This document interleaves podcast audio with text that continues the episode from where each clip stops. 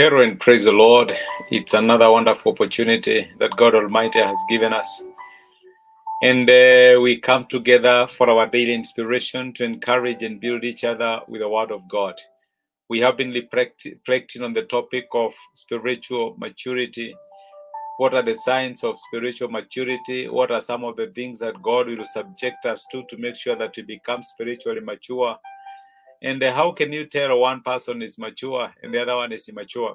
And we saw in our last teaching that pride is one of the major signs of spiritual immaturity. If you see somebody who is so full of themselves, they have a very big ego, they cannot apologize, they demean others, that is a major sign that that someone does not actually have, have not grown. I don't want to say they do not know God, but I want to say they have not grown to a position where they are able to emulate the character of the Lord Jesus Christ, whom being the, in the very nature of God, did not consider equality with God as anything to be grasped, but actually humbled himself and died the death of the cross. And uh, Christianity or the foundation of our faith is actually lived in sacrifice. It is not in pride, it is not in self exaltation, it's not in the ego.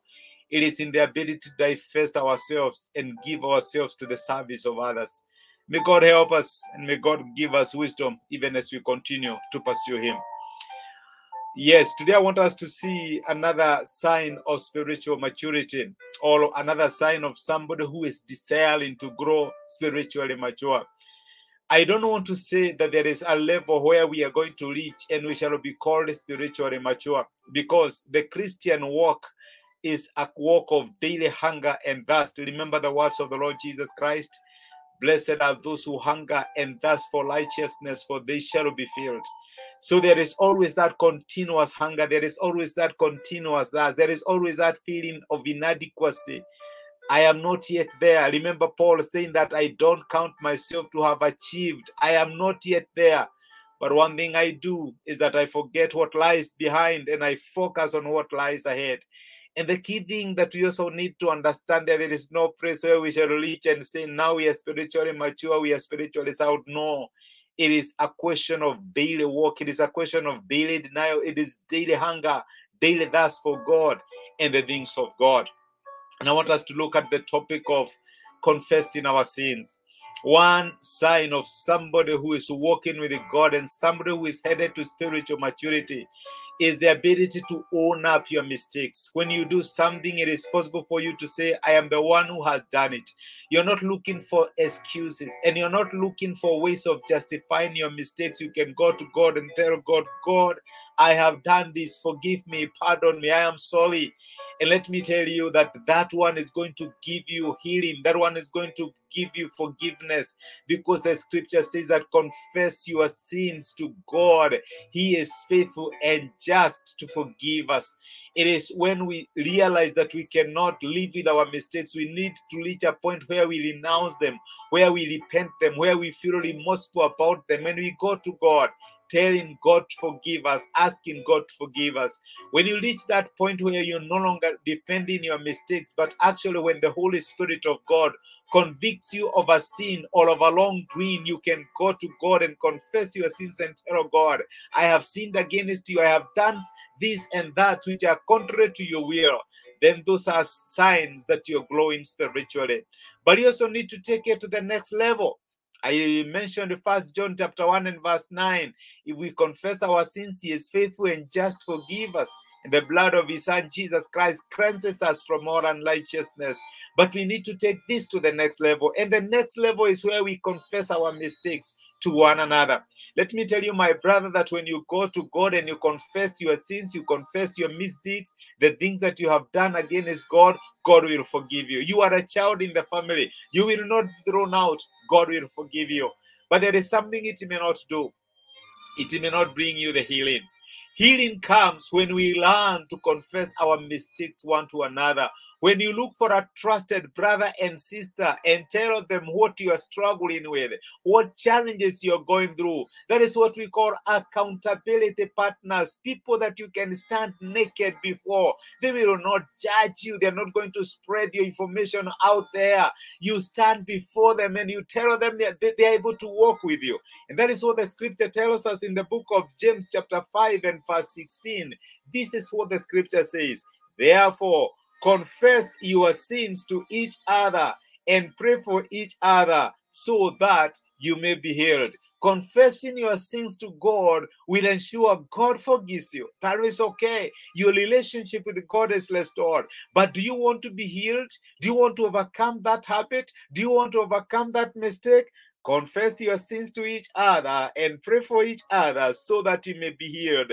The prayer of a righteous person is powerful and effective. One sign of spiritual growth or somebody who is desiring to grow and to continue growing in God is that they are willing to own up to their mistake. Sin disturbs them. And I like telling people that the major distinction between a sinner and a saint is that a saint is grieved by their own mistakes, but sinners feel nothing about it. If you find yourself grieved by your mistake, go before God, repent, ask God to forgive you, but take it a step further. Which is the step further?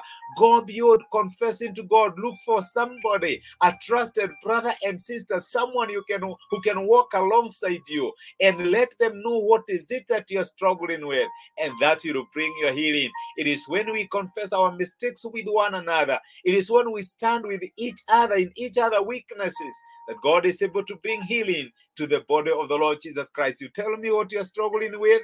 I am there. I have a responsibility to walk with you, to help with you the way God helps me, and more so to make sure that I pray with you for your healing. May God help us even as we aspire and desire to grow and be spiritually mature.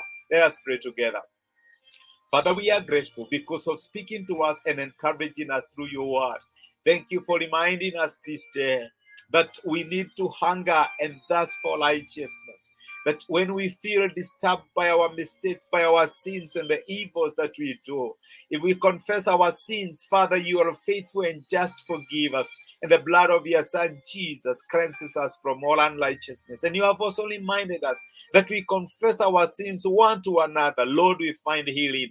And I pray for my brother and my sister. I pray that you will grant them the courage and even the grace to own up to their mistakes and even reaching that point where they can come before you and repent of their sins. I also pray that you will grant them the grace and the ability to take it a step further and reach that point, dear loving Father, where they can congregate a trusted brother and sister with whom they can share the things that are bothering them, the burdens that they are carrying, and the struggles they have to pray with one another, even to obtain that healing. Thank you because it is for freedom that Jesus Christ you set us free. We honor you and we bless you. Be with us, watch over us the whole of this week. Let the abundance of your love and grace carry us through and give us victory in all that we do. For this is our prayer through Jesus Christ our Lord. Amen and amen. Thank you. God bless you. I'm so grateful that you joined me for this particular inspiration. I don't take it for granted. And I pray that God will continually freshen you, encouraging you, and empowering you in the areas of life where you are trusting Him. You are a blessing and you are blessed. And thank you so much for joining me. I'm grateful.